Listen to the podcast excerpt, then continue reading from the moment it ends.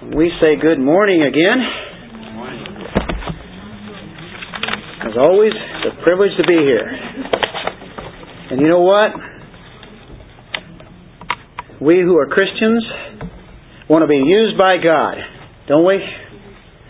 That's what it's about, being used by God. Who doesn't?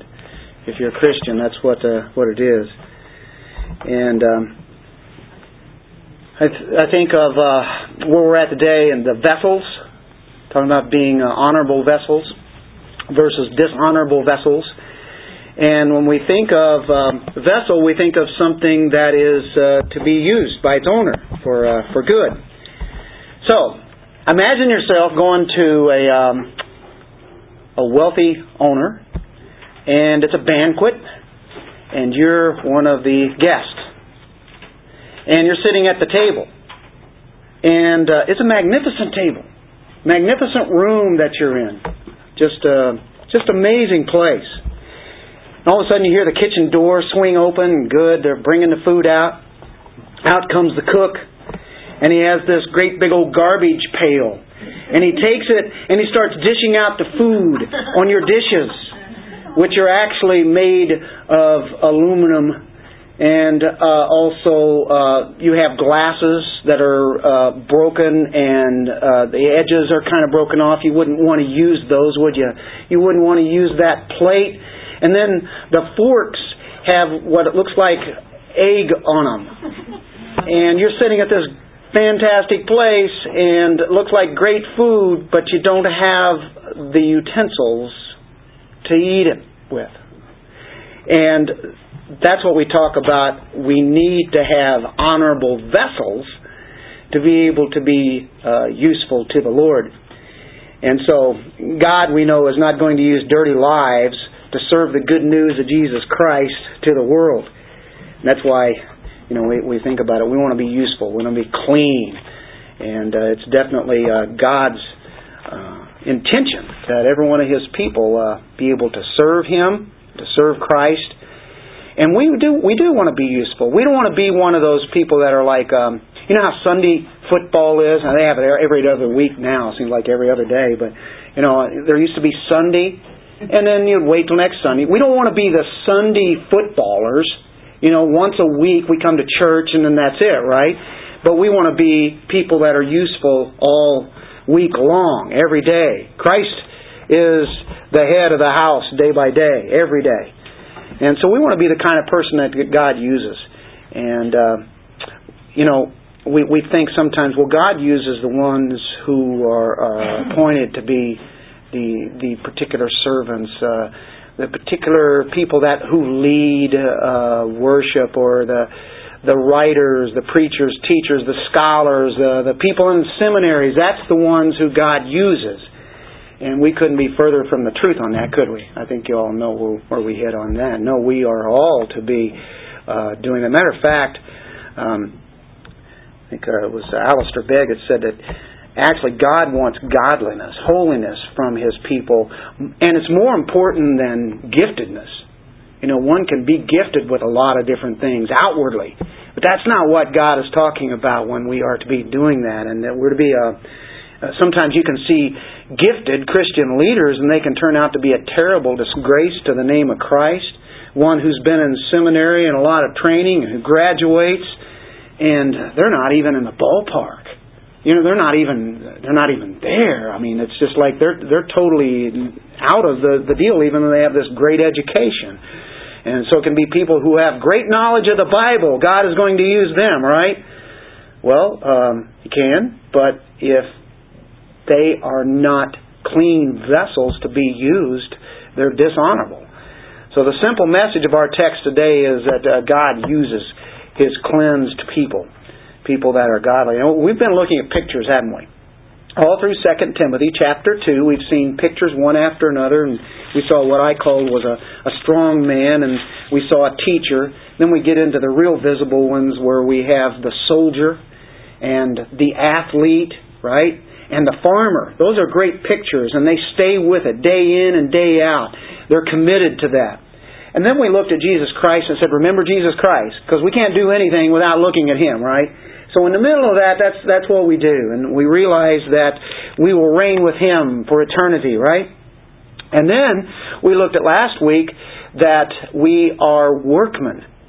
Um, that's one who labors and strives by handling the Word of God accurately. Right, as he said in verse 15, be diligent to present yourselves approved to God as a workman who does not need to be ashamed, accurately handling the Word of truth.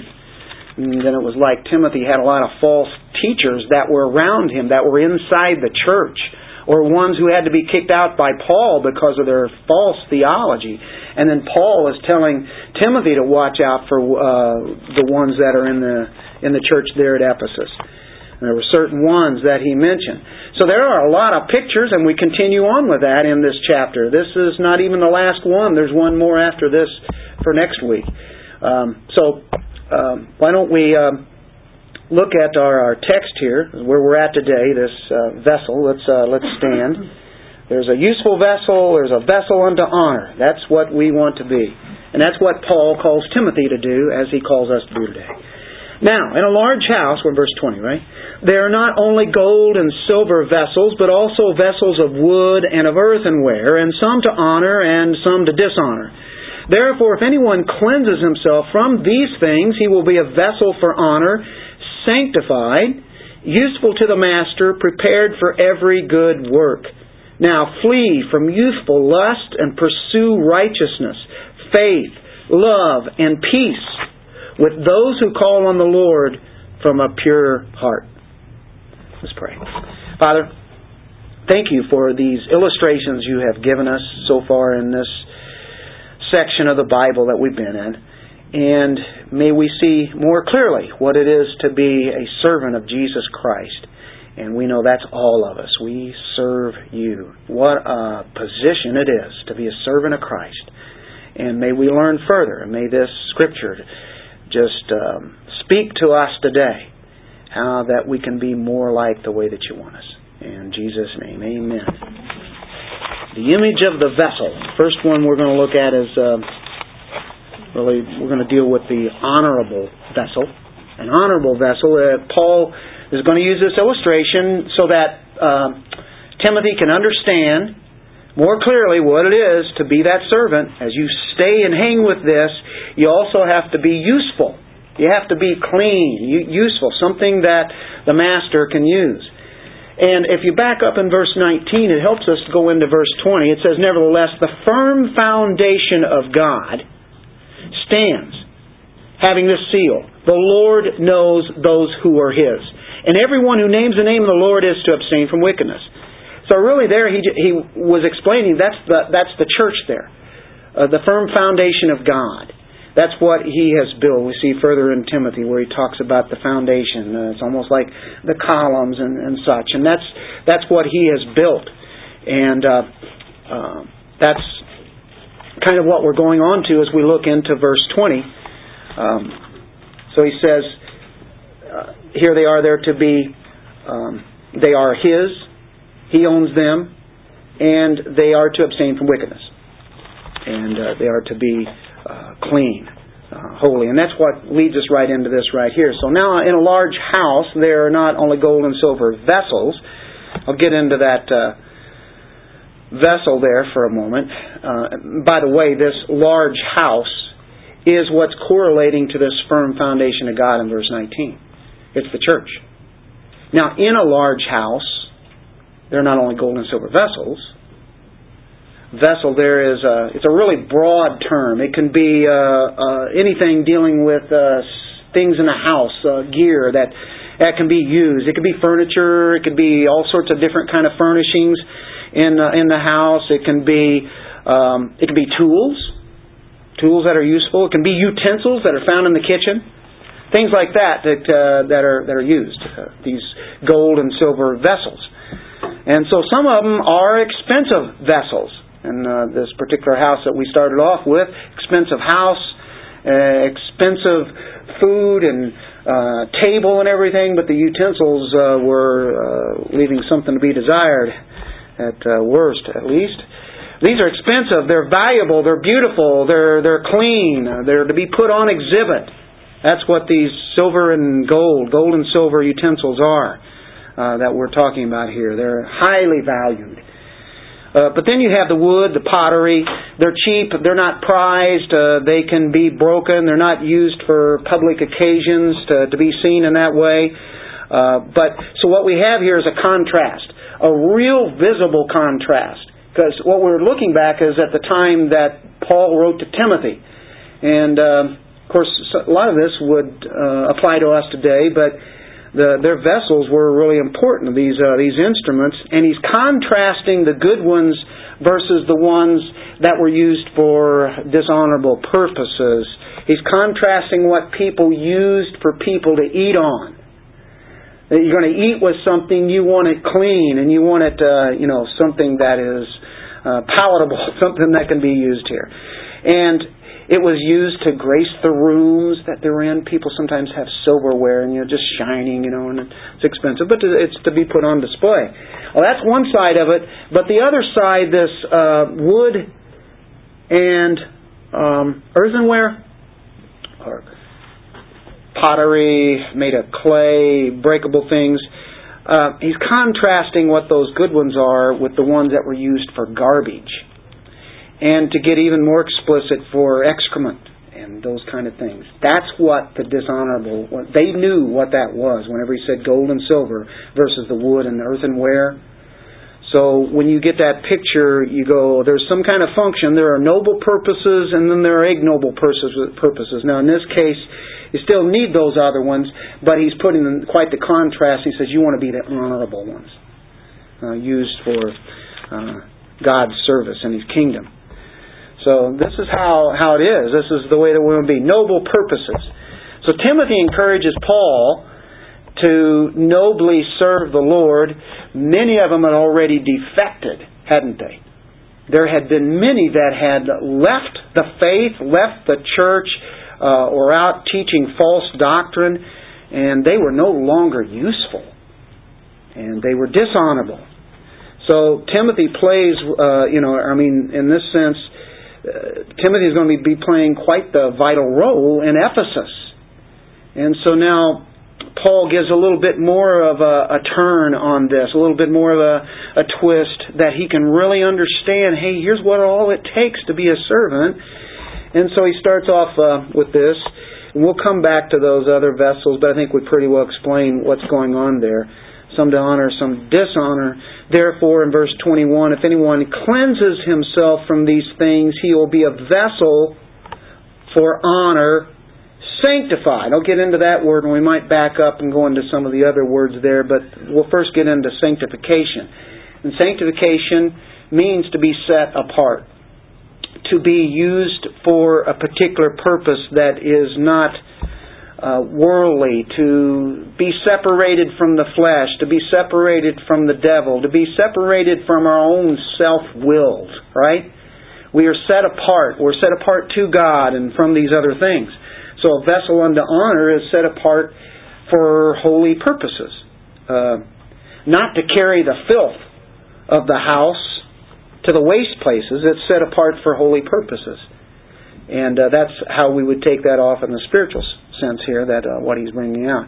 It really starts off with being clean. He says, therefore, if anyone cleanses himself, right? Uh, talking about sanctification. There's three kinds of sanctification in the sense that there's a positional sanctification. When you have trusted in the Lord, when He has brought you and adopted you into His family, you've trusted Him as your personal sacrifice, you have now been set apart. It's already done in that sense. It's a past sense and it deals justification and sanctification are related together, but they're still separate uh, in their own senses too, even though they go together. You can't be justified without being sanctified. You can't be sanctified without being justified. But yet they have their own uh, purpose, own definition. So there's a positional sense. You can look in 1 Corinthians chapter 1 verse 30.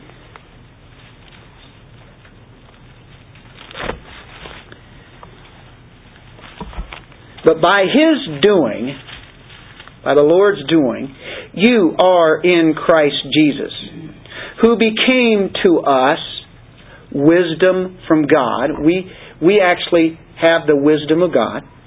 And righteousness, you're declared righteous, right? And sanctification. You have become sanctification. That, that's a past tense. That's what happened. When you became saved, when Jesus saved you, you were sanctified. And then it says, and redemption, right? So you have righteousness, sanctification, redemption there that uh, already uh, has happened. Uh, you can go on a little bit further in chapter 6 of Corinthians, verse 11. And it says, uh, Such were some of you, and he's talking about um, the idolaters, the fornicators, the adulterers, the effeminate, homosexuals, thieves, covetous, drunkards, revilers, swindlers. Uh, those people will not inherit the kingdom of God, and you were those too. Such were some of you. But you were washed. We sang that song this morning, remember? Jars of clay? That's, that's pretty good. Jars of clay that's fitting in with this. That, uh, there's a different use of meaning with that. But we were washed but you were sanctified. We were cleansed. We were set apart. We were. That was done. That is a past tense sense there, a positional sense.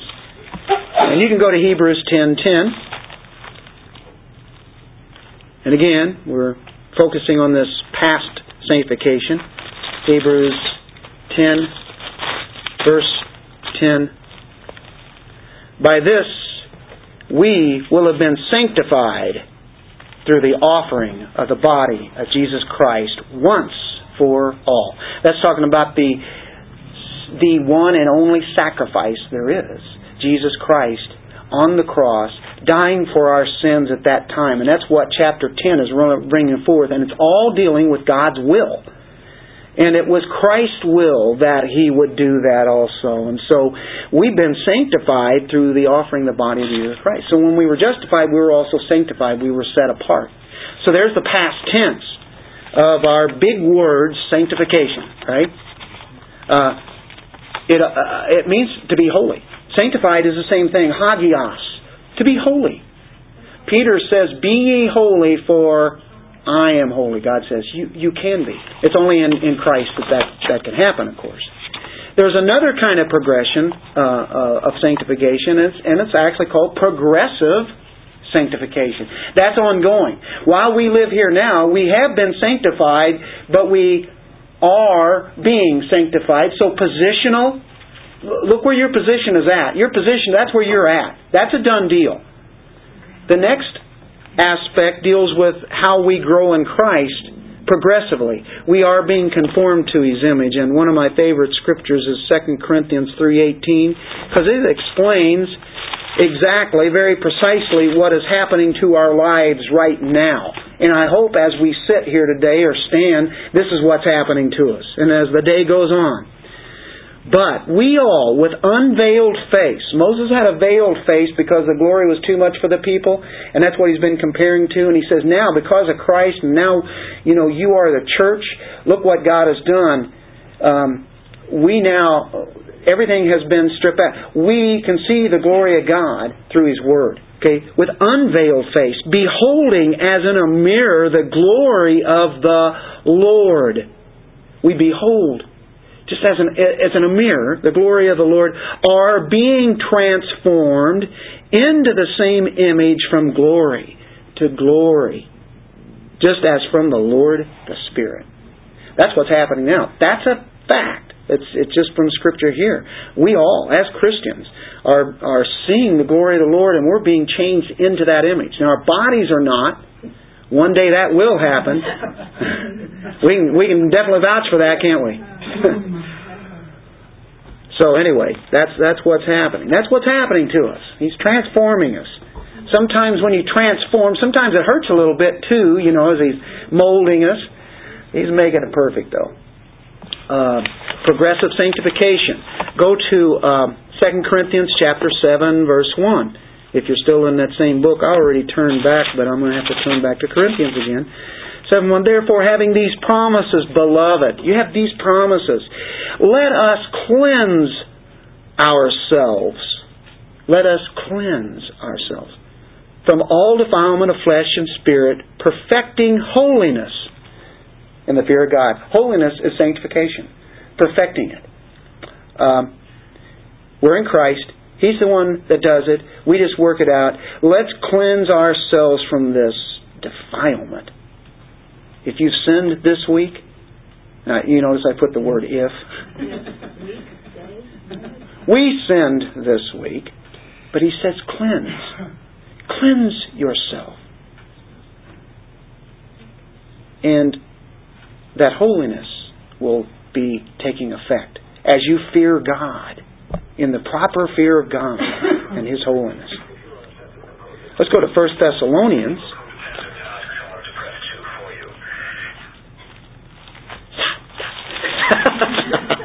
I thought that was going to be a weather report saying we need to get out of this building and leave now.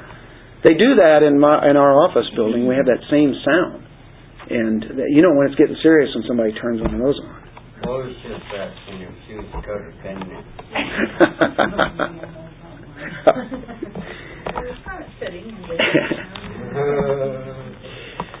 First Thessalonians chapter four, verse three. Look at this. Hey, do you want to know the will of God? I want to know the will of God. How do I know the will of God? Turn to First Thessalonians four three, and it says this: For this is the will of God. What is it? What is it? Something magical? Your sanctification. oh, come on! That's too, I wanted to know who to marry and and uh, what job I'm supposed to have, and you know, or what I'm supposed to do the rest of my life. Yeah, what do I do with my money? Well, you know what? It's amazing how God just works that out. But there are certain things where the will of God is there. I mean, it's nice to pray for the will of God be done in your life on certain decisions that you make. But isn't it nice to know you can turn to Scripture and, and most things are, are said in here, you know, about what God's will is, and this is one of the things that He does, and of course we've gone over this probably many times, but the, this is sanctification. He says that you abstain from sexual immorality. Uh, he really makes it clear to the Thessalonians there. That each of you know how to possess his own, what? Vessel. That you possess your own vessel in sanctification and honor not in lustful passion like the Gentiles who do not know God. Boy, it makes that really upfront, doesn't he? And that no man transgress and defraud his brother in the matter, because the Lord is the avenger in all these things, just as we told you before and solemnly warned you. For God has not called us for the purpose of impurity, but what? In sanctification. So, he who rejects this is not rejecting man, but the God who gives His Holy Spirit to you. Oh, that's pretty good. That's powerful, isn't it? That very last verse. You're not rejecting some person, some man, but it's actually God, and it's the Holy Spirit. And the Holy Spirit who resides in you. So that's a plea for sanctification. And it's a lot like our Timothy passage here. So that, that's considered progressive sanctification yeah, you have been sanctified, but it you with the power that God has given you now can cut off sin. And that started at day one and will continue all the way till Christ comes back or he just takes us out of this body to be with him. Right? So that's uh, we're being conformed and but it's it's still up to us to be obedient to do that. And but it's not without power to do it. Then you have the third one, and we call that either glorification or how about ultimate sanctification? We are being sanctified, but we will finally be sanctified completely. When we see Christ, one of our favorite passages, it's a phone day. 1 John 3. 1 John 3, 1 through 3. 1 John 3, 1 through 3. See how great a love the Father has bestowed on us? That we would be called children of God, and such we are. For this reason, the world does not know us, because it did not know Him. Beloved, now we are children of God, and it has not appeared as yet what we will be. We know that when He appears, we will be like Him, because we will see Him just as He is. And everyone who has this hope fixed on Him purifies himself just as He is pure. So even now we can be purified by looking at, at that great hope. But one day we will be like Him. Absolutely without sin, absolutely without any chance of sinning again. Never again will that happen. Everything will be all glorified. And uh, that's an ultimate sanctification. So sanctification is a process. That's where we're aiming for. That's great hope, isn't it? Isn't it good to know? We'll be like Jesus. And uh, so we'll be so set apart as absolutely clean vessels for the Lord's use all of the time, every moment. That's what frustrates us so much because because of sin around us and things don't work out the way that you know we like and we get frustrated and sometimes we get to mumbling and bumbling and and yet uh, we realize that hey you know he's using this he's using it and uh, Keep looking at Him. The more we look at Him, the less we'll sin anyway, when you have this great hope. Okay, we'll go back to our 2 Timothy.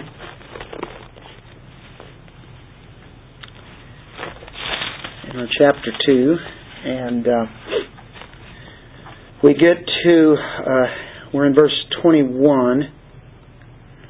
There'll be a vessel for honor, sanctified, useful to the master useful to the master. The, the word there in the original language is despotes. And so we'll make this easy and we'll say despot. And you know what a despot is, right? He is the one who takes absolute control. He's a dictator. Um, I don't really like to think of the Lord as a dictator, like one of the, you know, we think of uh, like Russia, China, some of the evil nations and rulers down through the world. But he's, in this sense, it's it's talking about Christ's absolute lordship, and we don't have any trouble with that word, do we? But that despotes is, is, is what that is there. Um, Paul's point here is that dirty vessels are not useful to the master. This is the master of the house. This is the owner of the house. He's the Lord of the house. He's the Lord of the church, right? So there's where we have to think about. You, you ever been in a restaurant, discovered some kind of previous customer's dirty food on there, and like I was saying earlier, how about a dirty egg that just crusted on your fork? Can you imagine using that fork? Immediately you'd be saying, "Waiter, waitress, uh, I need a new fork." you know, you're not going to eat with that, and so we don't want to be uh, instruments that are that are dirty, uh, tainted by sin, right? We want to be we want to be cleansed, uh, and we want to be used. We want to be submissive as as He's Lord, we are His servants, and we are submissive, and gladly. We are glad to be uh, His clean, submissive servants, obedient servants. Then, he says, not only sanctified, set apart, but useful to the master, and now prepared for every good work. And the idea of prepared here is being eager. It's an eagerness prepared, ready. A zeal for noble purposes, zealous for it. Um, availability, always available, eager. A spirit of readiness, eagerness, prepared condition, um, no attachment to sin. We're saying if you've cleansed yourself, what are you? You're now ready for service. If you've not cleansed yourself, you're not ready, you're not prepared. And so that's why this just follows in, in order here. Sanctified, useful to the master, prepared for every good work, clean, right, to be cleansed. And um, you think about it, um, have you ever been angry and then suddenly there's somebody there that, um, let's say maybe is an unbeliever, and you actually have an opportunity to share the Word of God, and you've just been angry and they have seen it? wow, just about anything that you say about Christianity after that, at least for that moment, is really going to be kind of worthless, isn't it? That's not being prepared, not being ready, uh, not being able to take uh, the opportunity. Or how about when somebody really needs a word of encouragement and we're, you know we're grumbling about something and there's somebody over there really hurting and they need a right word at the right moment they just need something from somebody. And so if we're not cleansed, we're not ready. Guess what? We're not going to be able to minister that either. So if we're cleansed, We're ready to serve the Lord in any good work. He says every good work. Just being ready. So if we've uh, you know, if we've seen ourselves, uh oh, that's sin, and we he, he wants to make that account short, what do we do?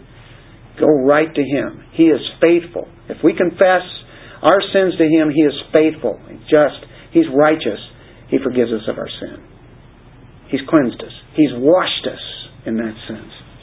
And, and an ongoing thing. So if you're cleansed, you're ready to serve the Lord in every good work that He sets before you, and you're ready. That's why it's so important. Well, that was number one, and now we go to number two. And that's all we have today. Two parts. Well, how do you be this honorable vessel? We've already kind of seen it. But uh, in verse 21, uh, he says, If anyone cleanses himself from these things, cleanses from these things. We'll get into that. We're kind of backing up a little bit here after talking about sanctified, but I think it, definitely explains how to be an honorable vessel. Um, be cleansed. Um, don't be defiled. Be careful what you do. Uh, be careful who you hang out with. You know, is what he's saying. Uh, be careful who you fellowship with. Uh, you know, there's there can be defilement that uh, that can come from others, and you know we don't want to be around something that uh, can be given to us, uh, you know, like a, a disease. And uh, so sometimes uh, being around a shallow fellowship, uh, shallow, cheap thoughts, um, people who who are in sin in that sense, and the, the anything that they you know is in Scripture, they would be like uh, Hymenaeus and Philetus or some of those that he's mentioned, you know, some kind of false teaching. He's saying, hey, don't be influenced by those kind of people. You know, uh, if that it is, you're going to have to, you need to be cleansed because that can rub off on you. And the word there is uh, for clean is catharsis. You've heard of that? It's a cleansing, isn't it? A catharsis, a clean, a clean out, thoroughly clean. And so, well, what things well, you back up and it says, Therefore, if anyone cleanses himself from these things, and what you have here really is, uh, I guess, antecedent involved here, um, the ones that are to dishonor, or the wood and the earthenware. Uh, that's found in verse 20. Those things. What are these things? Well, if you have clean utensils, and they're hanging out and they're put in the same drawer as the dirty utensils, guess what? Those clean utensils really aren't any good. I, I've been guilty of more than once or twice and more than three times where our um, dishwasher has a place where you put your dirty dishes. And I do that pretty good. But sometimes those dishes have been cleansed and I'll think that it's dirty, and I'll just put them on in there. Carolyn says, "Don't, don't, don't put it." And they're already there, and I've had the forks and spoons in there, trying to be helpful, but um, it doesn't help the clean plates, and she winds up doing them again, and because the other ones were being contaminated. And so I try to learn that lesson. Uh, she actually has it written on there whether it is clean or unclean. It's those two words unclean, unclean. and I still have, um, I'm still trying to, to get through that. that anyway, see, see what it does? And so, you know, that's, that's the thought. Um, dishonorable, wood, earthenware, uh, used for dishonorable purposes. They had a purpose. You know, they were they came from the kitchen, but they were to carry out the garbage. And uh, sometimes they would they were made of pots of clay. They get broken. They're cheaply replaced and such, but um, that's that's the idea. Um, if you look in Isaiah fifty-two eleven, go back to some Old Testament here just for a moment. Isaiah fifty-two eleven. Depart, depart, go out from there, touch nothing unclean, go out of the midst of her, purify yourselves. Timothy was in the midst of where there was some false teaching really some bad heresy um, that could be very damnable. And uh, you know, abominations that can happen. He says, you know, in this case, that's what's happening there as Isaiah brings it forth. Uh, and not to touch anything that's unclean. Go to Jeremiah 15, 19.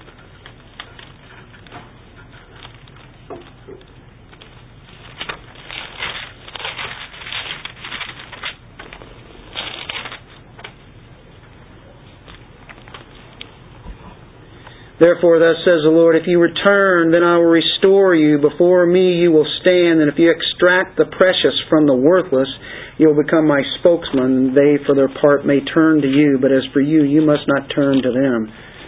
Anyway, he's talking about, uh, of course, Jeremiah is dealing with uh, the people of Israel and how there had been false prophets and God was going to, in idolatry, and God was going to have to judge Israel, but He's saying to the ones who were uh, His, He says, extract them from the worthless. He's, he's saying, you know, come out from amongst them.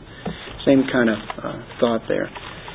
So now we see that there's a cleansing. Uh, there are honorable, there are dishonorable, but if uh, the honorable are there, they're sanctified, and they're useful to the master, if they've been cleansed, they're prepared for every good work. And now he gives two commands flee and pursue. To run away from and to run to. There's always a positive. When he tells us to stop something, he tells us to do something else, or he gives us the strength and the power to be able to do. We just don't. Um, we're not just left alone out there by by ourselves, uh, but he gives us everything that we need to be able to do it. So he says, Now flee from youthful lust and pursue righteousness, faith, love, and peace with those who call on the Lord from a pure heart. Um, first he says, flee, flee from. The word actually is fugitive. Uh, in the Greek, few going, we get our word fugitive from it. Um, be on the run. Keep on continually running. You remember that TV show that used to be on? I think they revived it, and there was another one, you know, called The Fugitive. And every week he was always on the run. You know, as you know, he, he, did he ever get caught at the very end? Depends on which one you're watching. I don't think I ever saw that he was caught. he was he knew how to flee, didn't he? um, they were always after him. And this is really aiming, when you flee from, you're aiming at righteousness. You're going for there. There's a place where you're going uh, fleeing from that. And, and so he says, flee from youthful lust. We don't know how old Timothy is. He could be as old as in his 30s, all the way up to 40 even. Uh, could be in his 20s. But at any rate, he's considered young if you compare him with Paul. Paul's like in his 60s. So, at, at any rate, we know that um, there would be those tendencies for that age group to have that. So he reminds him here and he uses the word epithumia, which you might be familiar with, for lust. And you go, well, that's a bad word. And most of the time it actually is. But in the Greek, it doesn't always mean bad. It can be good. Um, the word is uh, epithumia. It's a desire. We have desires that are good desires. We also have desires that are bad desires. When we're in the flesh, the flesh likes fleshly desires. And sometimes we cave in to the flesh. We give in to those desires. Those desires can be anything. It can be some kind of craving for money going after that, and that's what our life is about. Uh, some kind of power. People want power, don't they? And they desire to be leaders, and then they, they get in a powerful position or after that so they can abuse their position. Uh, some have a, really have a, an envious desire and uh, so that's that's uh, the idea of this um, epithumia. Of course, uh, there can be pride there. They have the wrong desires, and he says you've got to run from that for those desires that are wrong. Um, so, you know, Paul is talking about wrong desires that young men are prone to have versus older men. But that still doesn't say, oh, when you get older, you don't have those youthful desires. Well, uh, you're still going to have wrong desires, no matter what age, right? Young or old. But uh, the tendency for younger men to have that is probably uh, mounts a little bit more. Uh, Calvin kind of had an interesting thought of it. Uh, he understood it. He said like this: "It's the propensity of younger men to lose their tempers and rush forward into a heated argument with more confidence and rashness than men of a riper age do." You know, they, youthful things and thoughts that go through young minds. You know, sometimes we forget we were there. Sometimes they go through things, and sometimes they just have to go through it, and and and you try to warn, right? And that's what Paul is doing here to Timothy and other younger men that he'd be teaching. And he reminds them, hey, you flee from those youthful lusts. Watch out. Be careful. You have that proneness to do there. Yes, it was built in, but because of the nature of sin, it's now taken wrong. God means those things for good. He gives us desires, and those desires are good. But we, in our flesh, really have trouble controlling that. And that's where that battle goes on. That's where this sanctification comes in. Really, this section is all dealing with sanctification, isn't it? It's about a Christian's life and how he's to walk it and live it, keep it pure, and making sure that he's doing what God wants to do, right?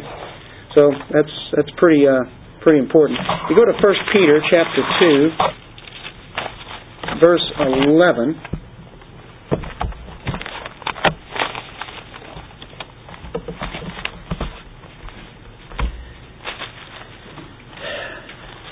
I put a butterscotch little candy out of my mouth. I put it up here on the stand.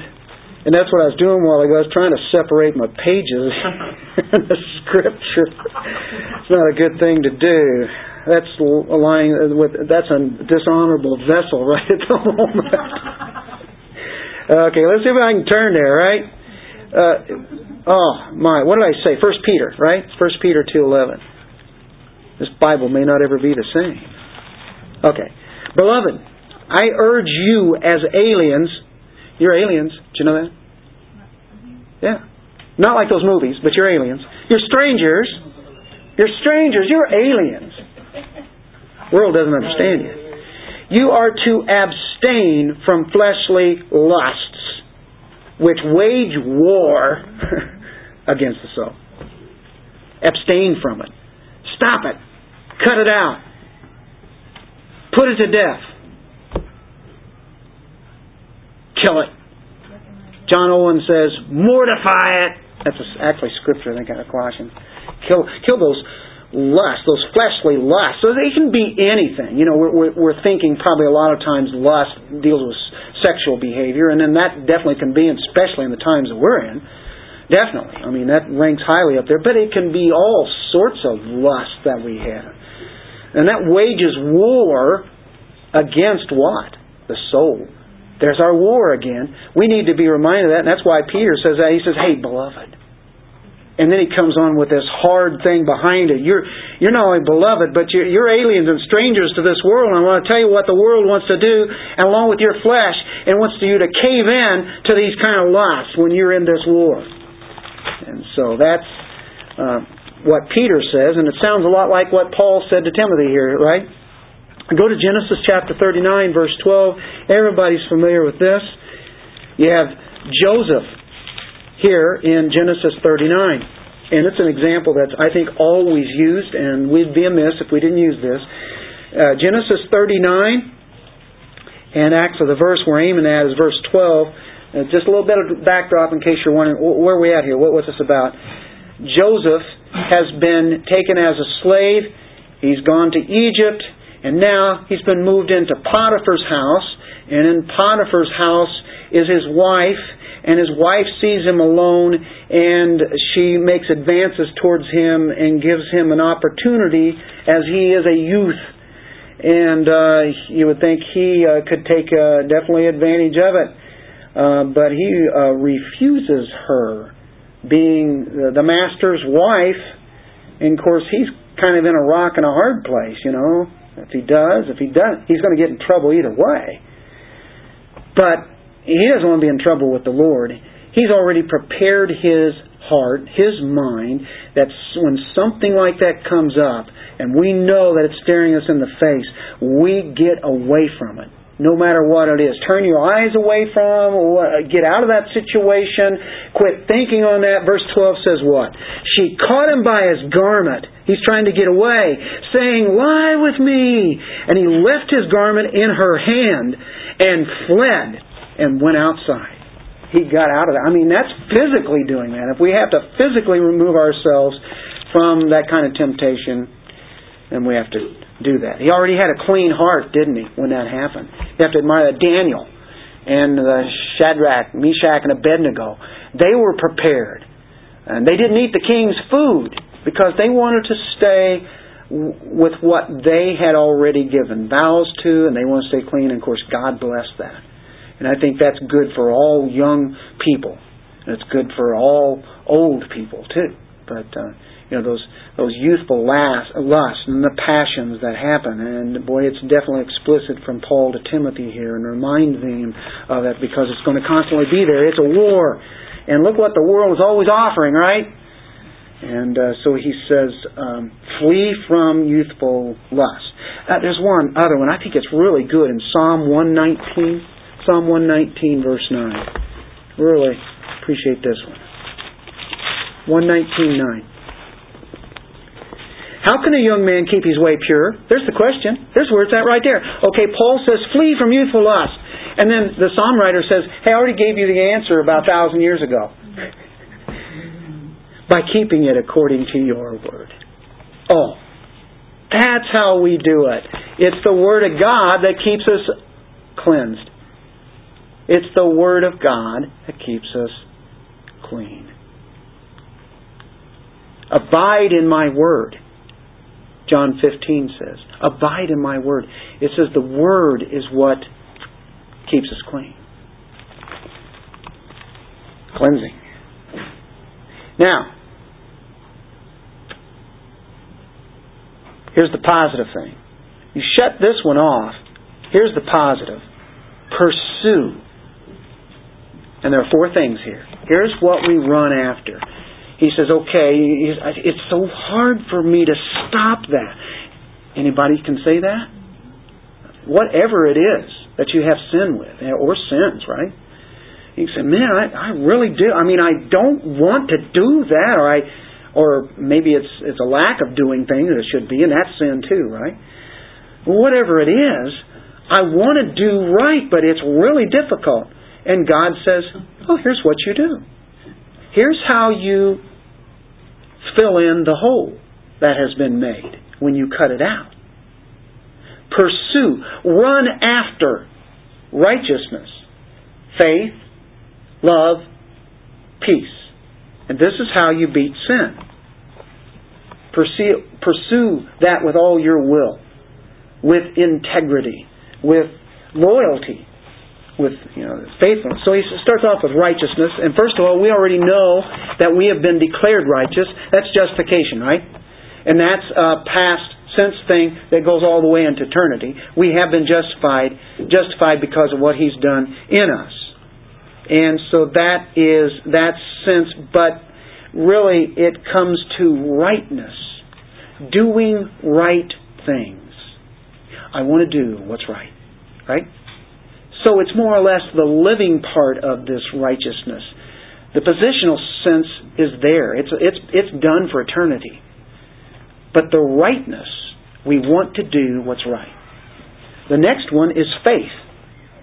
Okay, wherever we pursue righteousness, rightness, we are to also to pursue faith. You say, well, I already have faith. I believe in Christ. And yeah, I think the faith here would be dealing with faithfulness loyalty to God. Um, it's doing not only what's right and running after that, to, but to be loyal to God, to be loyal to His Word, loyal to His church, loyal to other people, faithful, somebody that can be counted on. You don't know how important that is for people working in the church all people working in the church, and when they are so faithful and they continue to do that constantly, day, day after day, week after week, somebody you can depend on year after year, that is so important. And it's for each one of us, isn't it?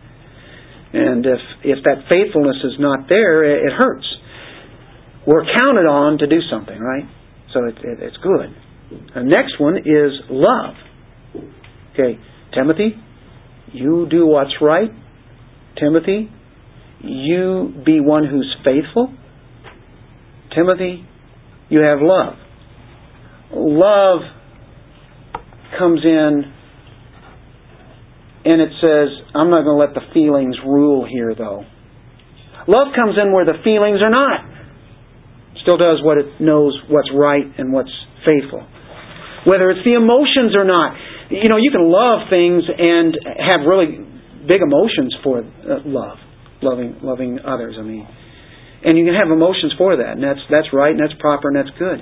But if you don't have emotions for those people or whatever, you still are to love. Emotions, whether they're there or whether they're not, you're to have it. Love because it is the right thing to do. We know that we're always called to love, aren't we? Always. Never do we have a sense of where we are to be not loving. It, it loves because God loves. God loves us, doesn't He?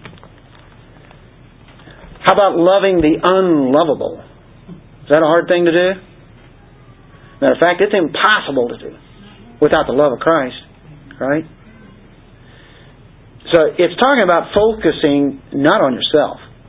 When you love, when you truly have love, agape love, it's not focusing on self, but it's focusing what? On others.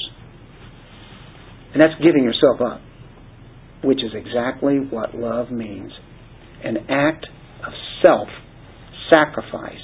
To sacrifice yourself is to give yourself up for the good of others. And Christ did it. And he says, Timothy, I want you to have that kind of love. Are you willing to do that? How about befriending somebody who's really lonely? How about befriending somebody who is really hurting? Giving time to, to listen to them or whatever. Not easily provoked. Patient, kind, considerate. 1 Corinthians 13, right? So, having a rightness, having a, a kind of faithfulness, a loyalty, and having this kind of self-sacrifice love, and then peace. I don't think at Ephesus they were having a lot of peace because there were a lot of different uh, crazy things going on there at that time. That's why Paul is so concerned on his dying days about Timothy and the church at Ephesus. And that's we're right in the middle of this. And so he says when he says this to him, he knows that every one of these words really are going to be powerful to him as uh, God speaks. Timothy, man, you're in the midst of a volatile situation. That thing could blow up at any time. And Paul had been there, and he had taught them the whole counsel of God. Remember that? In the book of Acts, I think it's uh, chapter 19, 20, he met with the Ephesian elders and um, said, I taught you, I went from like house to house, going to each one of them, and then teaching through the day, teaching at night, teaching all the time. He gave them the whole counsel of God, gave them the Word of God. Can you imagine a potential that Ephesus had with Paul as a preacher, and then later Timothy, who had been groomed by Paul? Man, they got great doctrine, didn't they? But guess what happened? They left their first love, Revelation says. Things just went crazy there. And they fell tragically. Leaders were corrupt. People became corrupt. Paul had removed two of them already from there. And others are going to have to be removed by Timothy. Paul gives the standards. And uh, so he wants him to be a, a peacemaker. A peace there means to be undisturbed. It means having a harmony, having a tranquility. Uh, go to Romans 12:18. It says, "If possible, if at all possible, you do whatever you can, so that there be peace." You remember that uh, section there? You, you do what you can. Of course, there are going to be people don't, that don't want peace. So, you know, what can you do? You can't make them do what they want. If possible, so far as it depends on you, be at peace with all men. And so that's the kind of peace that Timothy is telling him here. We already have peace with God. So all of those right there, the righteousness, faith, love, and peace, we already have those, don't we? We have those ingrained in us, so that's why we now can practice those. And so this is not a positional sense, this whole section. This all is dealing with our sanctification, isn't it? How we grow in the Lord. And then we have one last phrase. And then we're done. With those who call on the Lord from a pure heart. What does it mean to call on the Lord? What does it mean? I think, first of all, that's another way of expressing salvation. Uh, that's what we did when we came to Christ. We called on the Lord, right? We recognized our sin. We, we recognized our absolute depravity. You may not known all what that meant, but you knew that you were in a terrible position and it's only Him that was going to be able to get you out of this lost condition, this darkness, this death. And so the definition of Christian is the one who calls on the Lord. Not only once, but we constantly call on Him. Of course, definitely we think of prayer. But there are times when we need a special mercy from Him. We need a special grace from Him. We need that love. We need the sense of forgiveness of sins. We need pardon. We need to call on Him for power. Oh, every day do we call for that strength? Do you pray for wisdom? All of those things we call out for Him. Uh, we call on the Lord for our needs to be met, that it would uh, line up with His will, that we'd be able to do the things that He wants us to do. We call on the Lord for the hope of heaven. You know, we we we know that if we're, if we're Christians, we, that's coming. But to get us strengthened in the trials that whatever may come, those are the ones who call on the Lord. What are those? Those are believers. People call on the Lord. Christians can sin. Christians then actually become defiled. And uh, we, we think of that, and he says, Have a pure heart. Be pure. The pure heart. Call on the Lord from a pure heart. That pure heart has to do with sincerity, being uh, real, being genuine, being godly. And that's what the whole message has been about this morning holiness, godliness. A clean heart pursues righteousness. A clean heart pursues faithfulness. A clean heart pursues love. A clean heart pursues peace. That's what clean hearts do. Uh, I think of 1 Corinthians chapter 1, 1 and 2. 1 Corinthians 1, 1 and 2. Paul called as an apostle of Jesus Christ by the will of God, and Sosthenes, our brother, to the church of God, which is at Corinth. To those who had, did you notice that? At Corinth, that sinning church. But there were believers there.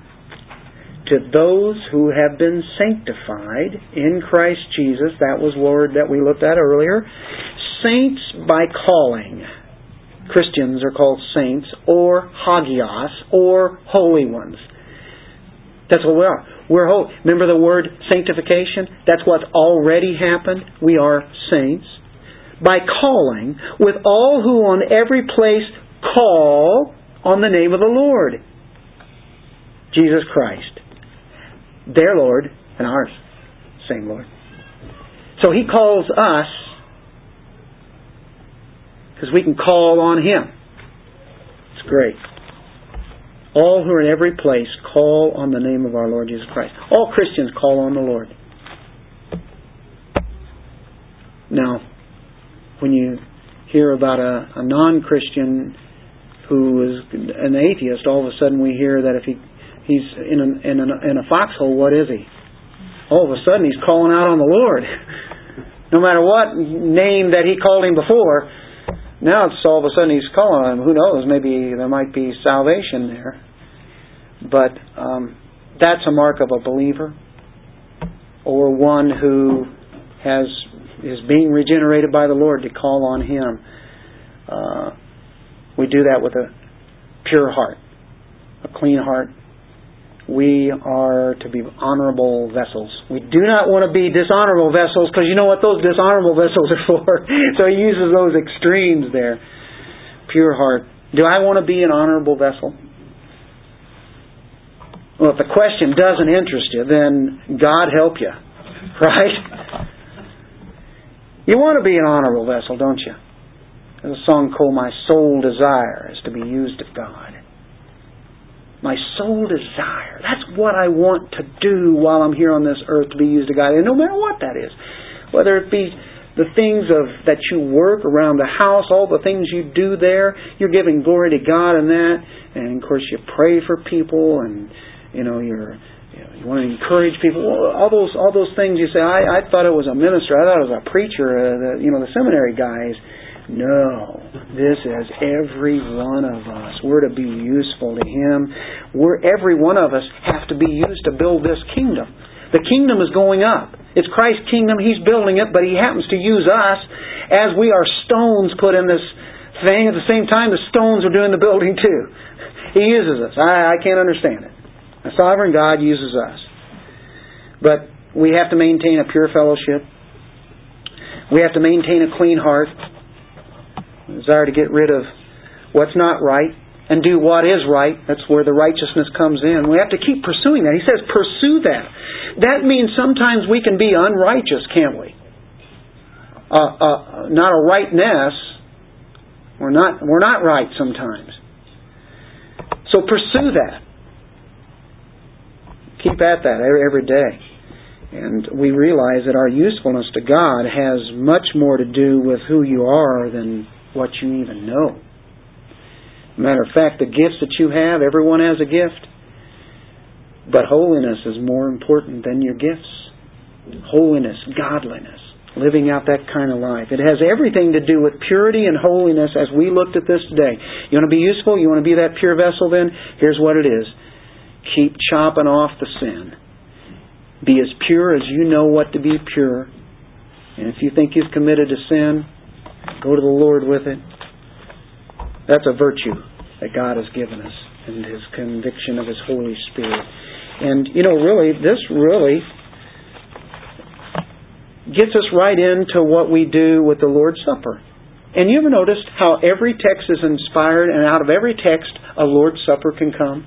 I don't have to prepare another different message for the Lord's Supper. And I was listening to Steven Lawson last night, and he said, We're going to have Lord's Supper as he started his introduction to the message because he says, you know, he says every text is inspired and it always can correlate with the Lord's Supper. And I've always seen that. And at the end of it, I go, that's amazing how that works. And in this case, as we come to the table, we have a call to holiness, don't we? And what we're doing is we're making a fresher, newer commitment, which we always do and constantly. And this is really about an ongoing thing until, you know, He comes back. Uh, the laver in the temple is an ongoing thing. You, that the priests would wash themselves every day. They would go in and out, and they'd always wash themselves. It's a daily sanctification. And this part right here represents what God is doing in our lives. And it's a great time to confess sin. It's a great time to um, renew our commitment to walk godly. And so that's what we do. And um, that's what we go directly into here. Uh, let's pray. Father, we thank you for this word again that you've given us. Truly amazing it is, and may this text have bearing on our own lives because it is for everybody, all the time. And help us to go back to this text when we have our struggles and we realize we're in the war, and uh, to be reminded, because the, the great pastor Timothy had to be reminded by Paul uh, to check yourself, examine yourself. And as we come to the table, we know that that's what this is too. This is a time to examine ourselves and to see where we're at and to be further walking in godliness and uh, progressing not being the same or treading back, but walking forward. Moving forward. Thank you for your Holy Spirit who does that within us to conform to the very person of Christ that someday we will be glorified. In Jesus' name, amen.